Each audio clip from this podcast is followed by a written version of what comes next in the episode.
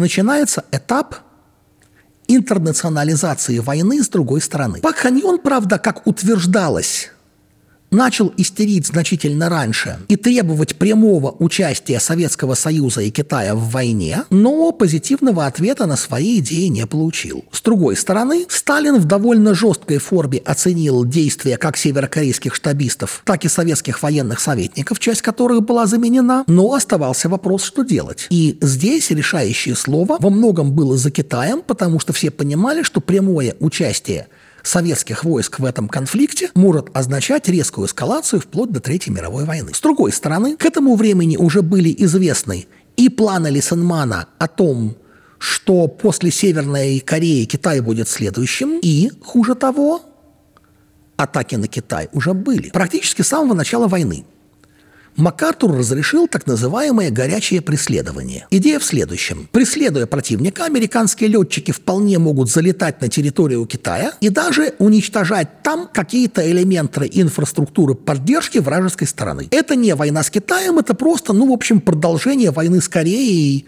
Залетели и немножко там обеспечили себе свободное пространство. Один раз они так залетели на советскую территорию. Это была довольно известная атака авиабазы «Сухая речка». Тихоокеанский флот после этого привели в боевую готовность. Американцы поняли, что в следующий раз будет больно. Формально извинились. То есть они целенаправленно прилетели на территорию Советского Союза и уничтожили аэродром? Они объясняли это тем, что советские знаки отличия авиационного, то есть окраска ливрея фюзеляжа в военные знаки напоминают северокорейские. Но на самом деле северокорейские они совершенно не напоминали, разве что окантовка и звезд. А у Северной Кореи был круг вот такой вот, как, например, у раннего рабоче-крестьянского Красного флота в период гражданской войны в России. То есть спутать достаточно сложно, с высоты может быть, но все-таки это большое расстояние от границы. То есть mm-hmm. реактивные самолеты прилетели туда, нашли этот аэродром, отработали по нему, нанесли удар и благополучно вышли из воздушного пространства СССР. Точно так же американские самолеты опасно приближались к советскому флоту Тихоокеанскому, в том числе были вооруженные инциденты в течение, в общем-то, всей, всей войны. Атмосфера была довольно опасная, но сверхдержавы нашли механизмы, как не начать эту Третью мировую войну. Для нас сейчас важен сам факт налета и понимание со стороны китайского руководства того, что вполне вероятно, если Северная Корея исчезнет с карты, аппетиты Макартура этим не закончатся. Ким Ир Сена довольно долго держали в ожидании, потому что для самого Китая это был очень тяжелый вопрос. Страна только-только вышла из тяжелой войны, и ввязываться в конфликт с Америкой, ну, мягко говоря, не все хотели. Китайское политбюро раскололось пополам, и Мао фактически единолично принял решение. При этом на американской стороне тоже хорошо понимали, что не стоит обострять. Когда случился сбор войск ООН, Чан Кайши сразу заявил, что готов поставить воинский контингент почти любой численности. Но в Вашингтоне понимали, что участие гоминдановского Китая с южной стороны автоматически приведет к участию Красного Китая с Северной. Это означает второй фронт, борьбу за Тайвань и, в общем, превращение Корейской войны в большую восточно-азиатскую, а в перспективе Третью мировую. Хотя среди государств, воевавших вместе с Соединенными Штатами, были Люксембург и Южноафриканская Республика, а еще Колумбия, Тайваня все-таки не было. Так же, как Соединенные Штаты формально не принимают участие в войне, а воюют в составе войск ООН, Красный Китай формально не воюет. Но есть китайские народные добровольцы в изрядном количестве, во главе с маршалом Пэн Дэхуаем, который был одним из лучших командиров гражданской войны. Как сказал впоследствии Си Цзиньпин, империалисты обстреляли порог Нового Китая. Кто мог поддержать в регионе Южную Корею? Прежде всего Соединенные Штаты, которые обладали в регионе достаточно большим количеством авиационных сил, это пятое авиакрыло фактически, это очень мощная группировка, которая базировалась на аэродромах Японии, других стран-сателлитов Соединенных Штатов, и могла, могли они выставить на поле боя дальние истребители, так называемые Twin Mustangs, двойные мустанги, они выглядели так, как два истребителя Пэ пятьдесят один мустанг, соединенные в один самолет. Это для того, чтобы совершать длинные перелеты с территории Японии, например, до побережья западного, например, Корейского полуострова. Это довольно большие расстояния. Американцы это имели. Они имели бомбардировочную авиацию, штурмовую авиацию. Уже на вооружении Соединенных Штатов находилось, находились реактивные самолеты. Это, например, знаменитые шутинг-стары. Суть-то в чем? В том, что это была, по сути, война тех, у кого более продвинутые военные разработки? Да, конечно. Соединенные Штаты обладали отличным опытом применения авиации, не только разработки технические, но и опыт ведения воздушной войны, потому что Соединенные Штаты вели активную вой... воздушную войну против Японии в период Второй мировой войны. Отличное командование, хорошо организованное применение авиации, например, военно-морского флота, корпуса морской пехоты, продуманная концепция применения вертолетов, например, для санитарной эвакуации, для разведывательных миссий, диверсионных. То есть Соединенные Штаты имели огромный опыт и огромное количество самолетов и огромный резерв. На самом деле Соединенные Штаты по авиации превосходили все страны мира на тот момент и по количеству бомбардировщиков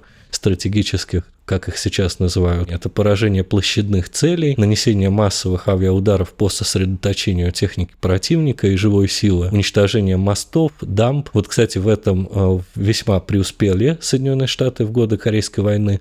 Они смогли уничтожить большую часть, наверное, процентов семьдесят пять всей промышленности, которая была на территории КНДР.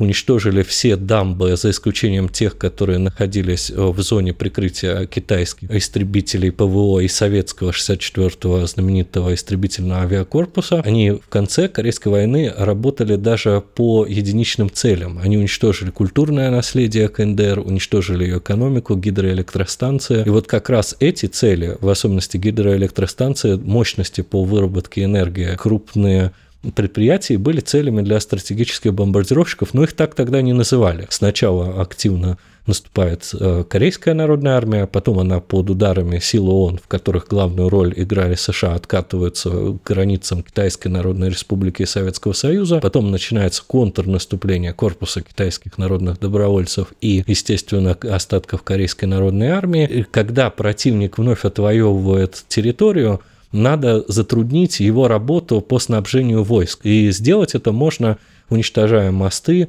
заваливая горные перевалы, уничтожая мирных жителей, уничтожая города, для того, чтобы создать сложности по переброске войск. Многие операции, вот те самые бомбежки со стороны Соединенных Штатов, преследовали даже не стратегическую, а скорее оперативно-тактическую цель. Например, есть разведданные, что дивизия китайских народных добровольцев пройдет через городок, надо ее затормозить, чтобы она не была вовремя введена в сражение. Поэтому можно вполне уничтожить этот городок. Вот на самом деле знаменитая бомбардировка Дрездена, она также была подчинена этой цели – сделать этот город непроходимым для техники и живой силы противника. И здесь абсолютно то же самое, абсолютно та же идея, те же замыслы тактические. Собственно, сегодня, уже при Си Цзиньпине, Корейской войне посвящен целый ряд очень хорошо сделанных блокбастеров, и они очень интересны именно с точки зрения подачи, потому что это выглядит как китайско-американская война на территории Кореи. Корейское население попадается периодически, северокорейских и южнокорейских войск в общем нету, и отчасти это оправдано тем, что южнокорейские войска обычно разбегались, а северяне тогда, в общем-то, не не были нормально собраны, Корейскую народную армию в чем-то пришлось собирать с нуля. Там вполне жестко показаны преимущества американцев в воздухе, и Америка показана не как карикатурный,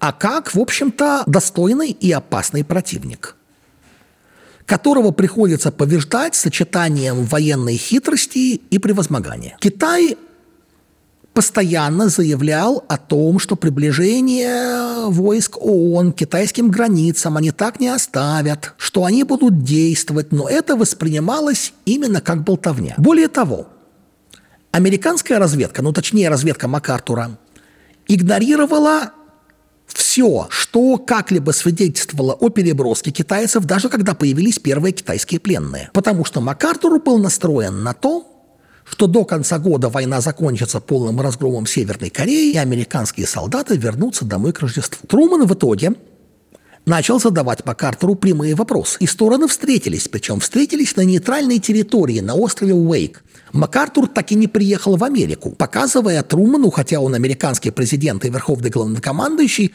что на самом деле главный здесь генерал Макартур. Трумэн спросил, что будет, если китайцы придут. Макартур ответил, будет великая бойня, имея в виду, что мы их уделаем. На самом деле ситуация пошла совсем по-другому. Повторилось то, что было на первом этапе войны. Китайцы ударили по южнокорейцам, те разбежались, после чего американцы начинают отступать, и, как сказал якобы один из командиров дивизии морской пехоты, мы не отступаем, мы наступаем в другом направлении. Американцы прорывались по зиме постоянным котлам, потому что китайская армия была еще необычным и нетипичным противником. Армия, которая умеет просачиваться, передвигается в ночное время и не по дорогам, не имеет колонн техники, которые удобно бомбить. Потребовалось некое время, чтобы э, найти контрмеры. Из документов, которые были выпущены на свет в две тысячи восьмом году в Соединенных Штатах, мы узнали о реальной угрозе, как ее тогда понимали в Объединенном комитете начальников штабов, так называемого домино коммунистического. Это корейский вопрос, это как раз возможное объединение Кореи под властью Ким Ир Сена, это индокитайский фактор, это поражение французов и объединение под властью коммунистов, это коммунистическая угроза в Индонезии, и по сути это отбрасывание Соединенных Штатов на острова в Тихом океане, то есть это утрата важнейших морских коммуникаций, плюс еще и угроза на традиционных американских территориях, в частности, например, в районе Пелелиу, где шли бои с японцами, действовали коммунистические партизаны уже неподалеку. То есть коммунистическая угроза была вполне реальной на тот момент. Во всяком случае, в Соединенных Штатах к этому относились так. Корейская война была очевидным подтверждением этого, и мы потом увидим, за исключением Индонезии, успешную реализацию этого сценария. Например, объединение Вьетнама под властью коммунистов, победа коммунистов, например, в Лаосе, в Камбодже. В Камбодже, конечно, большой вопрос, насколько это коммунисты. Весьма трудный кейс, можно сказать, и трудный регион. Реальная угроза прихода коммунистов к власти в Таиланде. Все развивалось именно так, как тогда прогнозировалось. И интересно, что во время Корейской войны, ну, вообще любой генеральный штаб, любое командование, а любой генерал должен отрабатывать разные стратегии завершения войны. Вот, например, Омар Брэдли, легендарный генерал еще Второй мировой войны, который в Корее усилился аппаратно после отставки Макартура, прежде всего, предполагал, что китайские народные добровольцы при поддержке Советского Союза смогут настолько усилить свои вооруженные силы, что в котле может оказаться около пятьсот тысяч западных солдат. Насколько реально была эта угроза, мы никогда не узнаем, мы не занимаемся так называемой историей, которая не свершилась, но надо сказать, что Советский Союз, китайские народные добровольцы отлично отработали многие вещи. Вот изначально американская авиация, о которой мы уже говорили, уничтожала все, что двигалось в сторону фронта. Но а, вот как раз изобретательность китайцев и корейцев позволила подтаскивать к линии фронта, причем в такие моменты, когда ведутся наступательные операции Южной Кореи и США, и когда авиация в воздухе, очень важная система. И в итоге, когда война уже вступила в свою самую жестокую фазу, когда высадка произошла в Инчхоне, когда попытались корейскую народную армию клещами вот в этот котел затащить, то началось, естественно, отступление, и корейцы стали двигаться уже к северу, к китайской и советской границам. И американцы праздновали победу, говорили о том, что уже Рождество будут встречать дома, но, естественно, не могли же бросить своих и Советский Союз, и Китай. Шли переговоры всю осень, и было принято решение, что китайская национальная освободительная армия отправит корпус народных китайских добровольцев, которые до этого имели опыт войны с чанкайшистами. Будут отправлены еще и военные специалисты из Советского Союза. Летчики будут отправлены, которые сыграют одну из ключевых ролей в конфликте, потому что они, ну если не надорвут полностью э, господство американцев в воздухе, то сильно усложнят их бомбардировки. И как бы то ни было, когда американцы вот-вот праздновали победу, уже наступила зима, происходит китайское наступление. Вначале китайцы думали, когда встречали первые отряды передовые китайцев, что это какие-то очередные партизаны пришли, сейчас они их быстро перебьют, Рождество отпразднуют и отправятся к себе домой. Но все закончилось битвами, после которых американцы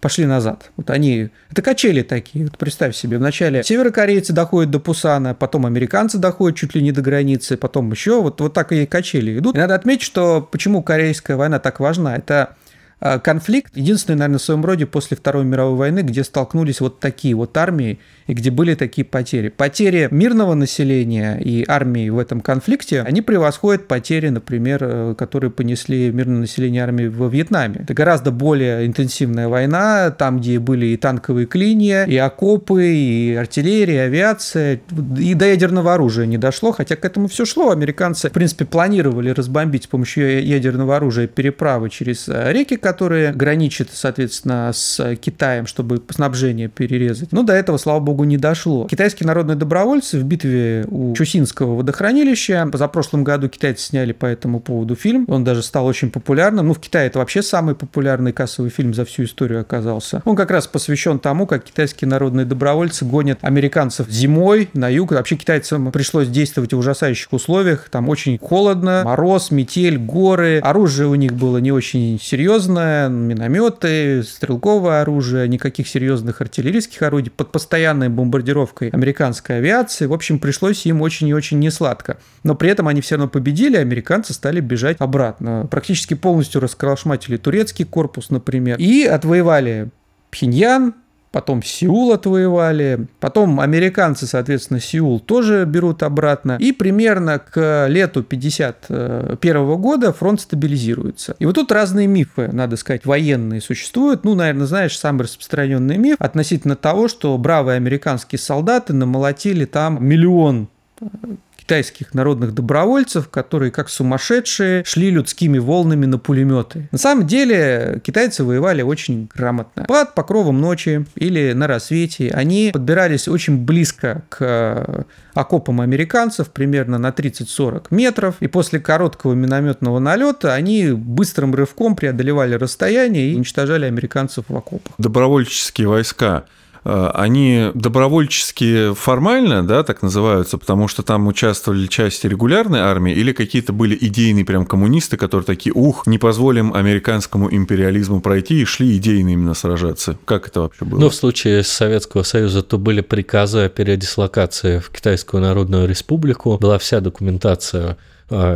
которая не предполагала добровольность, хотя можно было отказаться, но мы понимаем, что это сделать невозможно. Вообще летчик может отказаться от вылета в определенных ситуациях, но это вредит его карьере, уважению в коллективе. Но в случае китайских народных добровольцев вопрос гораздо сложнее, потому что там были регулярные части, которые были, естественно, переформированы, и много было желающих повоевать с американцами. Среди китайских народных добровольцев было очень много людей войны, которые воевали с тридцатых годов, в том числе под началом Мао Цзэдуна, для которых война стала единственным способом существования. И идеологический накал в Китае, в котором революция победила в сорок девятом году, был значительно сильнее, и добровольчество было гораздо больше среди китайцев, но в том числе там также переформировались части китайской армии, и они становились частью корпуса китайских народных добровольцев. То есть где-то действительно было добровольчество, а где-то нет. Но оформление как добровольцев было очень важным для того, чтобы избежать вовлечения Китая в войну с Соединенными Штатами. Полноценного участника. Потому что Китаю это было невыгодно. У Китая были свои идеи на тот момент. И Китай действительно продумывал возможность возвращения своих исторических территорий, силовой вариант, например, острова Тайвань. Ну, как момент... бы до сих пор продумывает. Ну, вот надо сказать, что он был в пятидесятом году чуть ближе к этому, потому что Китай формировал специальный десантный флот. Армия, которая находилась на Тайване, не была такой сильной, как на настоящий момент. Сейчас Китайская Народная Республика исповедует концепцию мирного объединения Родины и не предполагает силовой сценарий. На тот момент все было иначе. И вот на этом фоне Макартур начинает откровенно истерить, требовать применения ядерного оружия, подключения Тайваня, открытия Второго фронта, начала полномасштабной войны с Китаем. Несмотря на то, что незадолго до того его тон был почти победа. Коммунисты бегут, триумф демократии вот уже не за горами и почти вот за ближайшей кокой. Ой. И это очень интересный момент, потому что борьба ястребов и голубей, то есть сил, выступавших за продолжение войны, и сил, выступавших за урегулирование конфликта, как только стало понятно, что ни одна из сторон не сможет достичь своих целей, начался уже тогда. Про взаимоотношения Трумэна и Макартура, когда Трумэн пытался найти какие-то подходы к руководству КНР, Макартур саботировал это, постоянно заявлял, что не до конца понимает действия Верховного Главнокомандующего, военнослужащего, что войну можно закончить победой, но нужно пойти на решительные действия. При этом еще фактически разговаривая об этом с политическими противниками Трумэна. В общем, дело закончилось тем, что Макартура уволили. Человек, который занял его место, генерал Риджуэй, был не меньшим антикоммунистом, но большим прагматиком. Надо понимать, что к этому времени маятник снова качнулся достаточно серьезно. Китайские народные добровольцы не только освободили всю территорию Северной Кореи, но и снова заняли Сеул. После чего американцы, опираясь на превосходство в воздухе, начали медленно отвоевывать территорию обратно. И на каком-то этапе стороны более или менее создали впечатление о тактике друг друга, и произошла ситуация, когда у американцев были бесконечные патроны, а у китайцев бесконечная жизнь. Риджуэй в целом придумал стратегию, связанную с тем, что мы должны тратить сталь и огонь, а не людей, занимаем господствующие высоты, дадим китайцам подойти, используем то, что в общем артиллерии много не бывает, хотя иногда китайцам вполне удавалось грамотно дойти, обратить американцев в бегство, ударить по южнокорейцам. Здесь, в общем-то, подвигами могли похвастаться обе стороны. Ну, кстати, в дальнейшем ядерное оружие США появится на корейском полуострове в изобилии, и после окончания Корейской войны Соединенные Штаты на какое-то время будут устанавливать на территории Южной Кореи даже ядерные мины для того, чтобы сдержать массированное наступление Северной Кореи, Северной Кореи, что было, кстати, очень странно, потому что после тысяча девятьсот пятьдесят третьего года армия КНДР насчитывала около двести тысяч человек максимум, и корпус китайских народных добровольцев, который в тысяча девятьсот пятьдесят восьмом году уйдет. И, по сути, КНДР останется наедине с группировкой, которая по численности более пятисот тысяч человек, а у КНДР будет сто пятьдесят тысяч солдат. На самом деле, Дуглас МакАртур в ходе Корейской войны неоднократно и спрашивал политического решения о применении ядерного оружия по Северной Корее и по Китаю для того, чтобы уничтожить крупные логистические центры. Особенности, когда начало вхож... началось вхождение в страну корпуса китайских народных добровольцев. Очень много было вопросов к президенту Трумэну, на тот момент президент Соединенных Штатов, а как вы смотрите на ядерное оружие? А Трумэн отвечал очень просто, что это один из видов боеприпасов, которые есть на вооружении, и применять его или не применять, это не прерогатива президента, как верховного главнокомандующего, а генералов на поле боя. МакАртур рассматривал такую возможность. На тот момент к ядерному оружию было совершенно другое отношение. Оно рассматривалось как вполне возможный инструмент для того, чтобы спасти положение, потому что как раз начиная с ноября тысяча девятьсот пятидесятого года начинается вступление в войну китайских народных добровольцев, и вот восьмая армия, которая продвигалась по западному побережью Корейского полуострова, была в очень уязвимой ситуации, поэтому Дуглас МакАртур хотел получить некоторое, даже не согласие, а разделение ответственности с президентом. Но Трумэн это использовал в политическом плане для того, чтобы лишить политического веса самого МакАртура в дальнейшем. В итоге ядерное оружие не было применено, но оно вполне могло быть применено. Есть споры относительно того, привезли ли его в зону боевых действий, были ли готовы применить в действительности, на этот счет пока данных нет. Вот здесь, да, есть очень важный момент. Дело в том, что, по сути, соглашение о прекращении огня было технически нарушено в тысяча девятьсот пятьдесят восьмом году. В принципе, соглашение, можно легко найти его текст. Он, в общем, много где лежит, в том числе в интернете. И там, в частности, есть запрет на новые виды вооружений. Тем не менее, Соединенные Штаты в одностороннем порядке разместили на Корейском полуострове тактическое ядерное оружие. И это тактическое ядерное оружие находилось там до начала девяностых годов, когда американцы в целом начали его убирать. Не из миротворческих соображений, а из общестратегических, потому что примерно в то же время ракеты с ядерным зарядом, например, убирают из Европы. Это были и ядерные снаряды, и ядерные мины, и даже, дай бог памяти, ядерные боеприпасы к крупнокалиберным безоткаткам типа Дэвид Рокета. Как я понимаю, летчики это все-таки была элита, а получали ли они какую-то там славу, признание и прочее? Просто сейчас у нас элита – это там, рэперы, блогеры и прочее. Ну, безусловно, получали. И свои были асы, например, знаменитые Пепеляев, Крамаренко и многие другие. Но дело в том, что участие советских летчиков, например, в Корейской войне не афишировалось, разумеется. Нельзя сказать, что оно было абсолютным секретом для всех. Они считались военнослужащими китайской армии и корпуса китайских народных добровольцев, получали китайскую военную форму, документы китайского образца, официально зачислялись в списке части. Их, кстати, в Советском Союзе официально награждали. Если кто-то погибал, то их хоронили с честью. Они не были потерянными солдатами, скажем так. Их слава, скорее, это распространялась внутри авиационных подразделений, в авиационном мире. Ну, они уникальны, так сказать, как товар штучный, да, то есть каждый летчик там просто... Раньше-то я думал, что их огромное количество, а их на самом деле там на многомиллионное население, там, наверное, на сколько там, на сто миллионов человек один ас прям находится, ну, ну или пятьдесят. Вот у Советского Союза, например, было пятьдесят восемь асов, которые, которых можно таковыми считать. У Северной Кореи около десяти есть результативных летчиков. Один из них сбил десять самолетов по разным данным. Но на самом деле в случае летчиков, как и в случае снайперов, очень сложно полностью быть уверенными в этом результате, потому что в Северной Корее, например, не было такой системы подсчета побед, как в советской армии, например, сколько в группе, сколько лично сбито было самолетов. В советской армии учет был гораздо лучше. Вот как раз в советской армии рекордсмен был двадцать два самолета, например, знаменитый Пепеляев, по-моему, тоже около этой цифры сбил, хотя ему не все записали на боевой счет. А вот у Крамаренко действительно есть отличное достижение, он принудил к посадке «Сейбр».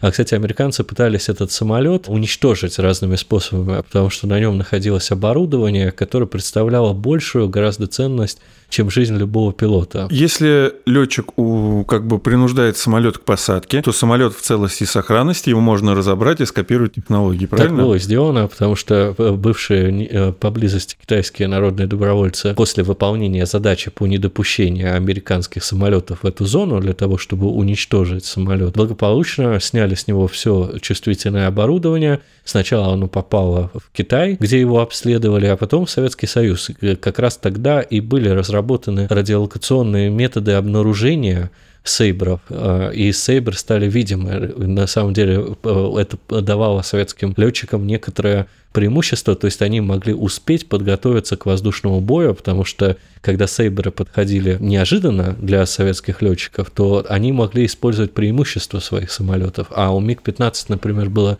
преимущество в наборе высоты и в полетах на высотах больше восемь тысяч метров. Это очень важная информация, постоянно быть в курсе перемещения противника. Кстати, радиолокационные станции тоже на территорию Китая активно завозились со стороны Советского Союза и Китая для того, чтобы понимать, где действует противник. Это одна из главных задач, которые есть на войне. Иметь глаза, иметь понимание того, где эти самолеты будут, где они ударят, как нужно выстроить свою тактику, потому что что, например, надо тогда выделить на сейбры некоторое количество советских самолетов. Главный удар все-таки должен быть на бомбардировщике, уничтожить бомбардировщики. В принципе, как мы уже говорили, это главная задача. Корейская война поставила крест на целом ряде программ оптимизации американской армии. Дело в том, что Трумэн во время войны был, если мне не изменяет память, председатель Сенатского комитета, который следил за ассигнованием на военные расходы. И, в общем, честно считал, что военные просят много, выхлопа от этого мало, и вполне вероятно, армию надо пытаться как-то оптимизировать. Для этого, в частности, было создано единое министерство обороны. Для этого министром обороны был назначен финансист по основному образованию Форрестол, который в итоге выгорел, возможно, сошел с ума, и хотя он на самом деле не прыгал из больницы с криком «Русские идут!», тем не менее, в общем, сгорел на работе в рекордные сроки. И речь шла о довольно серьезной оптимизации армии, большем упоре на флоты военно-воздушные силы. Поэтому я просто скажу, что все попытки реформировать и сильно сократить армию прекратились, когда случилась Корейская война, и армия снова стала нужна в большом количестве. Вообще, кстати, вокруг американских пленных летчиков очень много мифов. Еще в самом конце пятидесятых годов была теория заговора среди их родственников, что их направили в Советский Союз для изучения, включая даже биологическое, чтобы понять, почему американцы выше русских в биологическом смысле. Что это мир... официально типа было, что ли? Нет, это внутри армейского сообщества, вокруг сообщества вдов, тех, кто ищет своих э, родственников, э, циркулируют мистические слухи. Ну и среди американских военных тоже э, был вопрос, а где эти летчики на самом деле?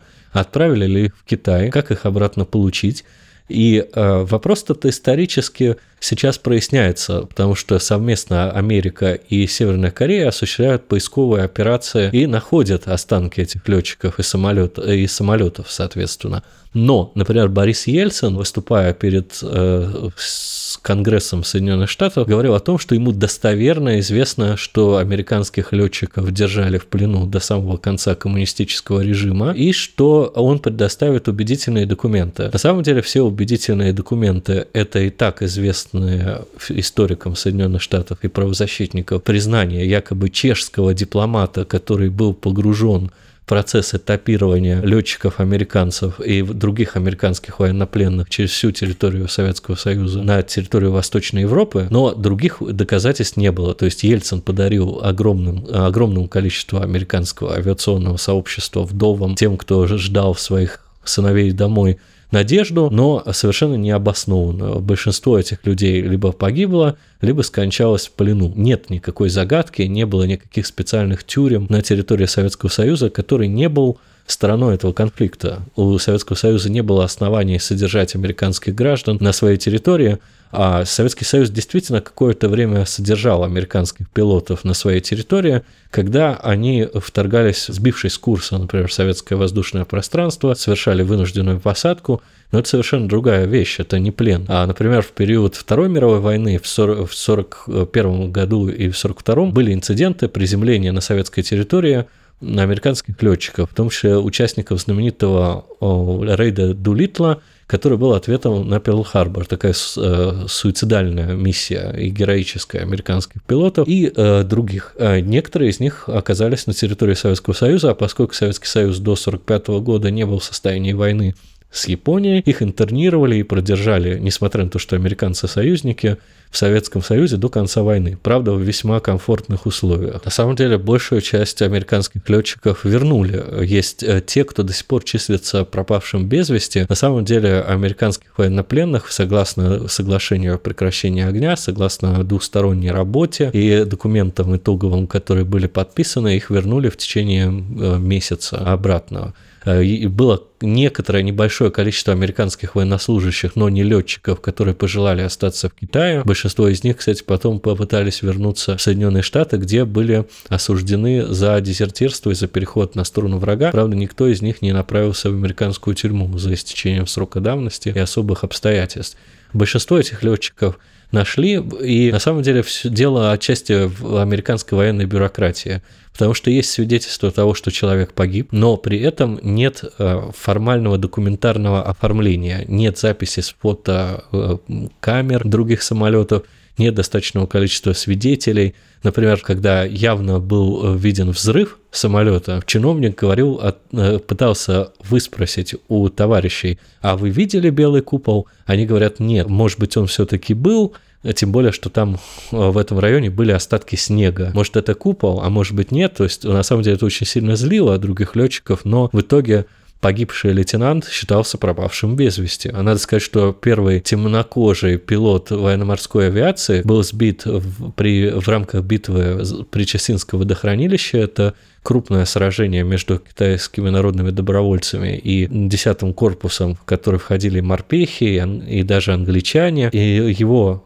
командир, его ведущий рядом с ним сел, увидел то, что его не вытащить никаким образом из самолета, что он умрет, и впоследствии туда приземлился вертолет с механиками, на котором командир потом улетел, а потом место, где умирал этот первый темнокожий пилот, было обработано напалмом. То есть сейчас его родственники и сам его бывший командир хотят обнаружить останки. Северная Корея говорит: да, безусловно, единственное, надо будет оплатить поисковую миссию, мы с удовольствием вам поможем вернуть прах американских солдат на родину. На самом деле, вообще поиск разбившихся самолетов — это непростая задача, тем более Северная Корея — это гористая страна. Например, при той же битве при Чесинском водохранилище потеряно было немало американских самолетов, которые падали на горные вершины, где нет присутствия человека. Найти обломки самолетов, особенно на обгоревшие, особенно по прошествию достаточно большого количества лет, непросто. Вот, например, в России периодически совершают выходы для поиска останков самолетов, разбившихся в Заполярье в период Великой Отечественной войны. Что-то находится, но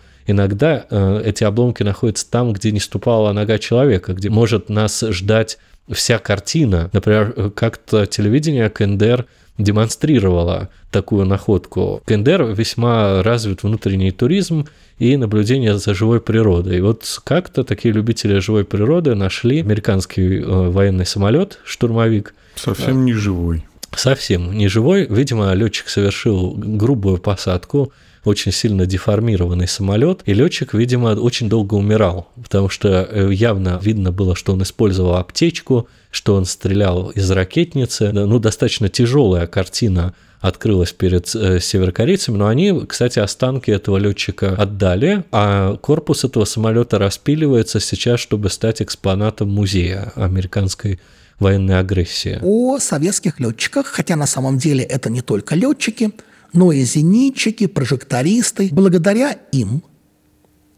Корейская война, по сути, оказалась единственной войной, где советские и американские летчики держали друг друга на мушке. Это и создало распространившееся в нашем массовом сознании представление о том, что на самом деле это была корей... советско-американская война, а северные и южные корейцы были просто пешками в игре Сталина и Трумэна. На самом деле нет.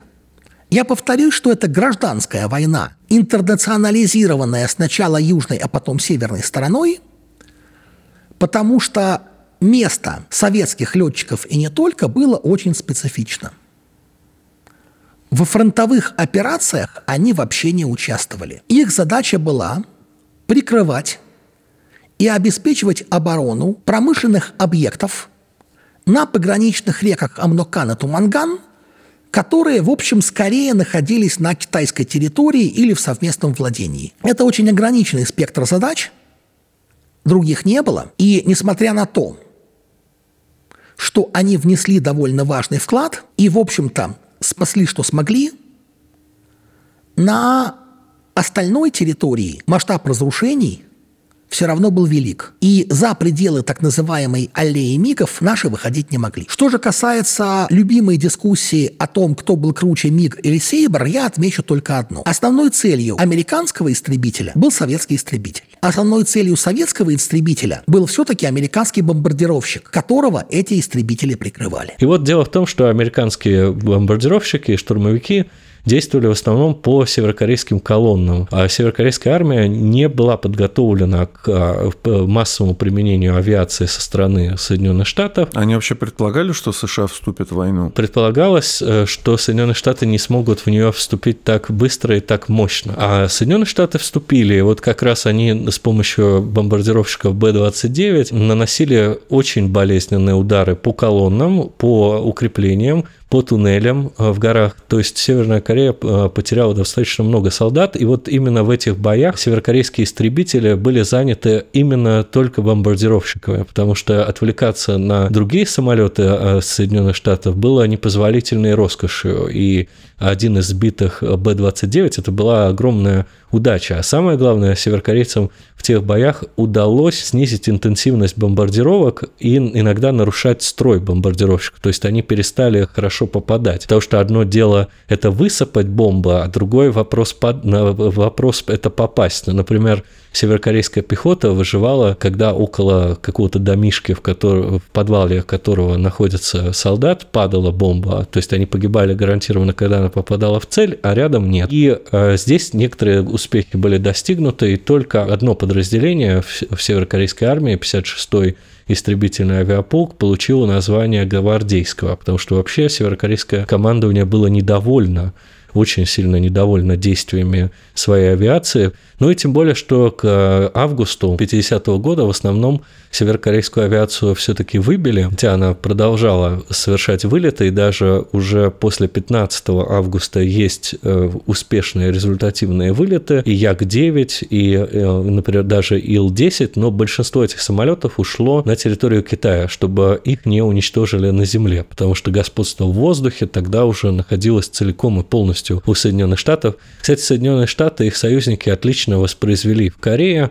свою тактику развертывания авиагрупп. Естественно, это использование авианосных групп, это создание аэродрома сразу же после захвата прибрежной полосы. Вот, например, знаменитая высадка в Инчхоне – это высадка, которая состоялась благодаря большому опыту Соединенных Штатов. В Нормандии в тысяча девятьсот сорок четвёртом году американцы практически сразу после успехов по продвижению вглубь немецкой территории создавали на пляже аэродром. Это очень небольшое подлетное время для штурмовиков, потому что штурмовики постоянно кружат над полем боя, фактически устраивают карусель. Это довольно ужасно, если почитать воспоминания северокорейских солдат. То есть первая, например, шестерка так называемых голубых самолетов, либо, например, знаменитых скайрейдеров э, заходят, сбрасывают напалм, э, бомбы, в том числе с кассетными суббоеприпасами, а потом они вот улетели, а потом следующее. И вот так в течение целого дня могло происходить. Невозможность передвижения какого-либо э,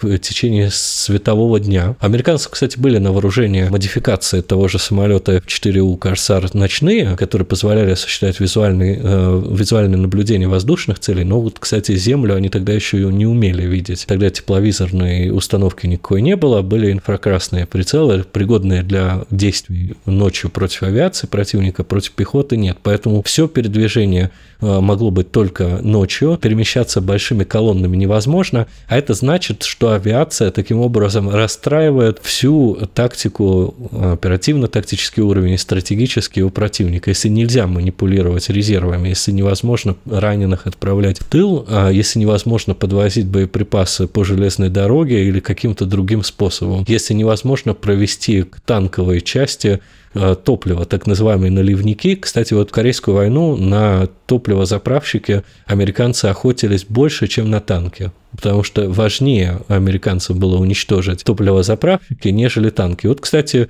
северокорейские пилоты действовали точно так же. Они пытались своего противника лишить складов с ГСМ, горюче-смазочными материалами, уничтожать машины, специализированные для заправки боевой техники. Все пытались действовать, действовать так. И вот получается так, что в, в августе пятидесятого года мы уже авиацию КНДР не видим, она периодически делает вылазки на территорию Северной Кореи с территории Китая, и встает вопрос о том, каким образом будет осуществляться воздушная поддержка корпуса китайских народных добровольцев, который планировал к вступлению в Корейскую войну. На самом деле его первое появление – это октябрь еще пятидесятого года на западном побережье Корейского полуострова. Это такое знакомство с противником, можно это назвать так. На тот момент на китайцев не обратили надлежащего внимания, считалось, что это просто демонстрация присутствия, а не полноценный заход на территорию.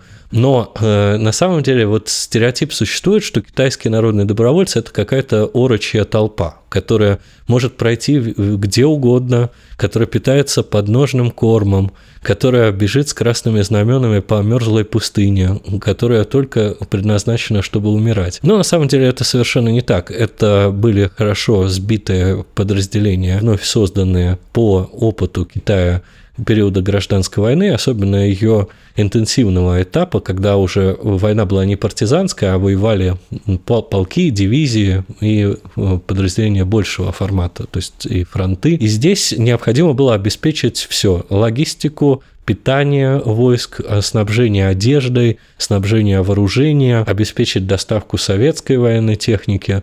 И э, вопрос состоял в том, что Соединенные Штаты периодически наведывались э, в Китай и осуществляли бомбо-штурмовые удары по китайской территории. Э, они уничтожали небольшие портовые селения на реке Ялу, которые подозревались в том, что они помогают Северной Корее, либо там концентрируется китайская живая сила или техника, а Соединенные Штаты явно были в состоянии уничтожить все переправы, и, ко всему прочему, Соединенные Штаты могли при интенсивной воздушной поддержке вообще полностью захватить всю границу с Китаем, фактически отрезать Северную Корею, еще не оккупированную, от территории Китая. И вот тогда и начинает формироваться шестьдесят четвёртый советский авиакорпус. Задача советских летчиков была предотвратить бомбовые налеты на территорию Китая, защитить аэродромы и, собственно, мосты. Сначала не разрешалось залетать на северокорейскую территорию.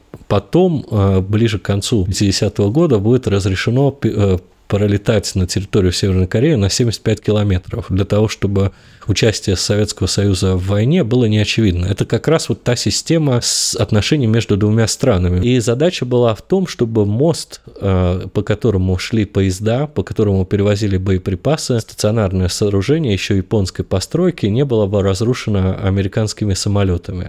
И вот знаменитый бой двенадцатого апреля тысяча девятьсот пятьдесят первого года, который в России называют «черным четвергом авиации», он был именно об этом, когда был совершен массовый налет американцами на этот мост. Потеряно было, по американским данным, три бомбардировщика, по советским данным десять бомбардировщиков Бэ двадцать девять.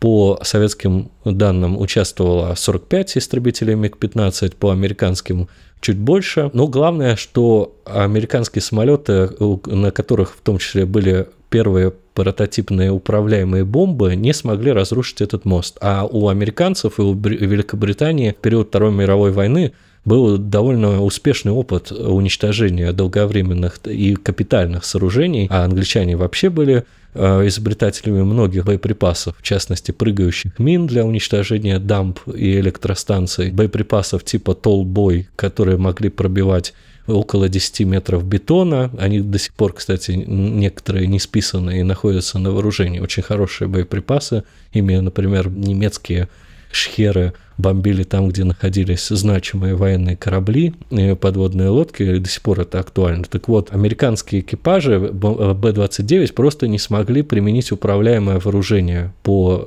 этому мосту, и он остался целым. Вот, например, во время Вьетнамской войны американцы все-таки дожали столь же важный мост, потому что у Северного Вьетнама не было в достаточном количестве авиации, которая могла его прикрывать, и зенитно-ракетных систем. О зенитно-ракетных системах тогда еще говорить было вообще просто нельзя в период Корейской войны. В общем, такова была функция истребителей. Именно в этом плане были успешные советские летчики, а не в уничтожении противника. На самом деле у советских летчиков дела пошли хуже, когда им пришлось в основном бороться не с бомбардировщиками Бэ двадцать девять и Бэ двадцать шесть, и со штурмовиками, а с истребителями, и вот с теми же самыми сейбрами. Просто отвлечение на истребители – это означает отвлечение от главной цели. Уже настолько обнаглели в течение войны американцы, что они охотились за любой единичной даже целью на территории Северной Кореи. То есть, например, они могли отдельный какой-то домик разбомбить, отдельный какой-то, какая-то машина едет по шоссе, они ее бомбят. Ну, достаточно сказать, что, например, в Пхеньяне, когда война закончилась, было только три более-менее сохранившиеся здания.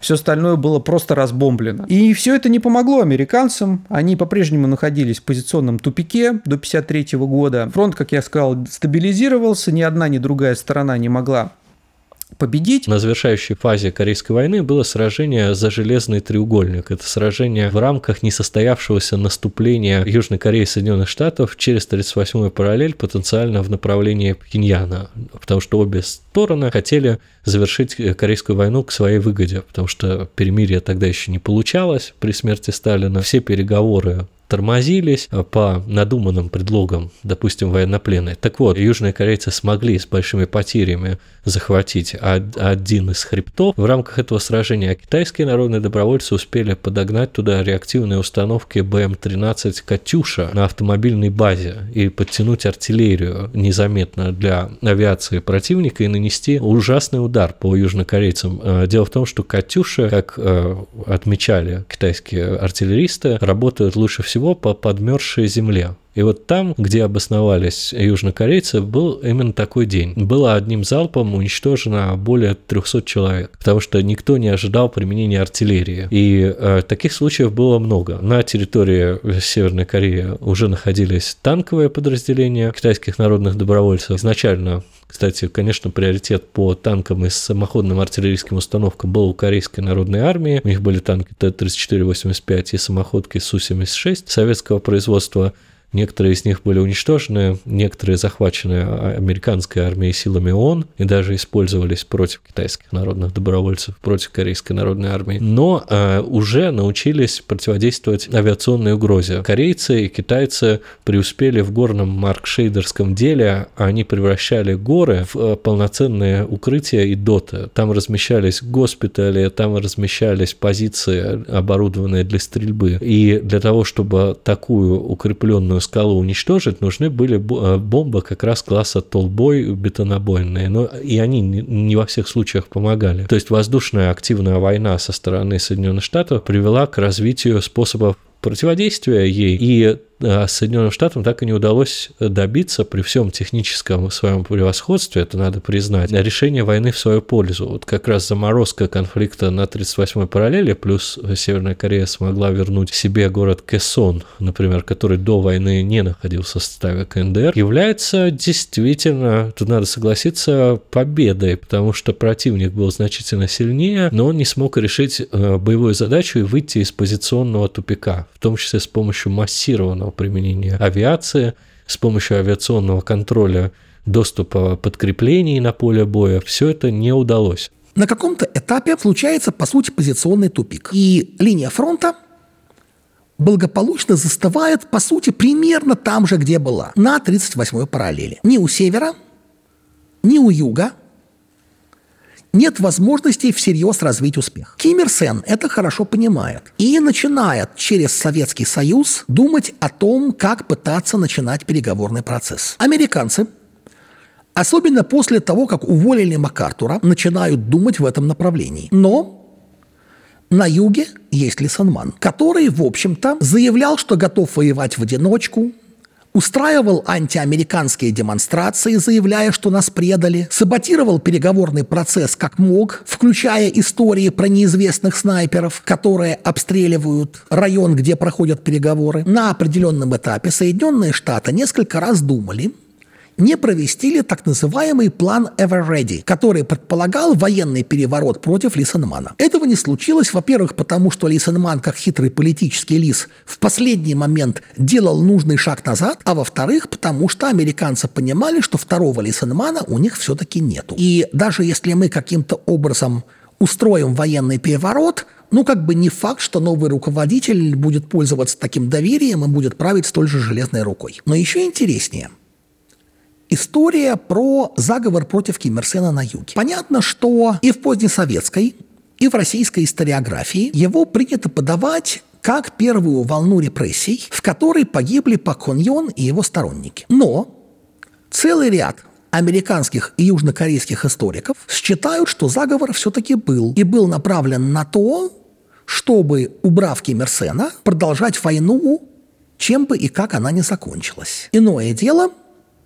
что в рамках понятного российской аудитории тренда Пак Хон Ён и его окружение, включая тех, кто непосредственно планировал заговор, разумеется, оказались американскими и японскими шпионами. Но, так или иначе, при посредничестве Советского Союза, потому что именно советские представители первыми озвучили публично идею о том, что пора начинать переговоры, и конфликт исчерпывает себя, переговоры начались. Дальше, конечно, было много тактических сложностей. Стороны хлопали дверями, игнорировали друг друга, сажали представителей другой стороны на более низкие стулья для того, чтобы а, наша сторона возвышалась над ними, оказывая таким образом психологическое воздействие.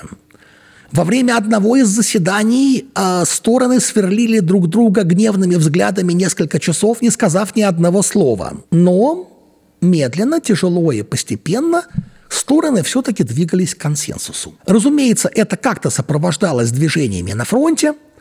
Американцы использовали тактику принуждения к миру посредством бомбардировок. Ли Сын Ман не оставлял надежду на то, что переговоры сорвутся, но тут случилась интересная история про гуманизм Трумэна, который затянул войну на полтора года. Дело в следующем.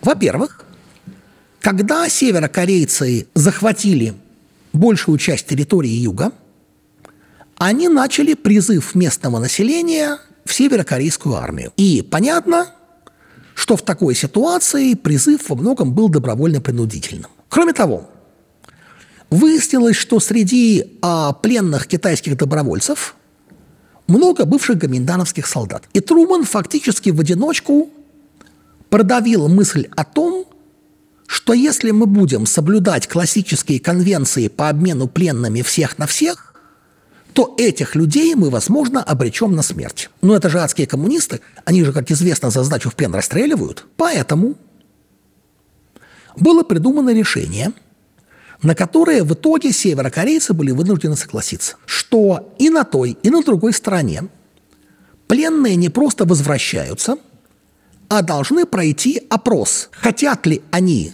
вернуться куда надо, либо желают остаться в Южной Корее, потому что выбрали свободу, ну или уехать на Тайвань, если это китайцы. Во-первых, это чисто с технической стороны затянуло процесс. Во-вторых, это вызвало внутренние разборки в лагерях для военнопленных, по сравнению с которыми э, сучьи войны в ГУЛАГе были легкой битвой подушками. И в-третьих,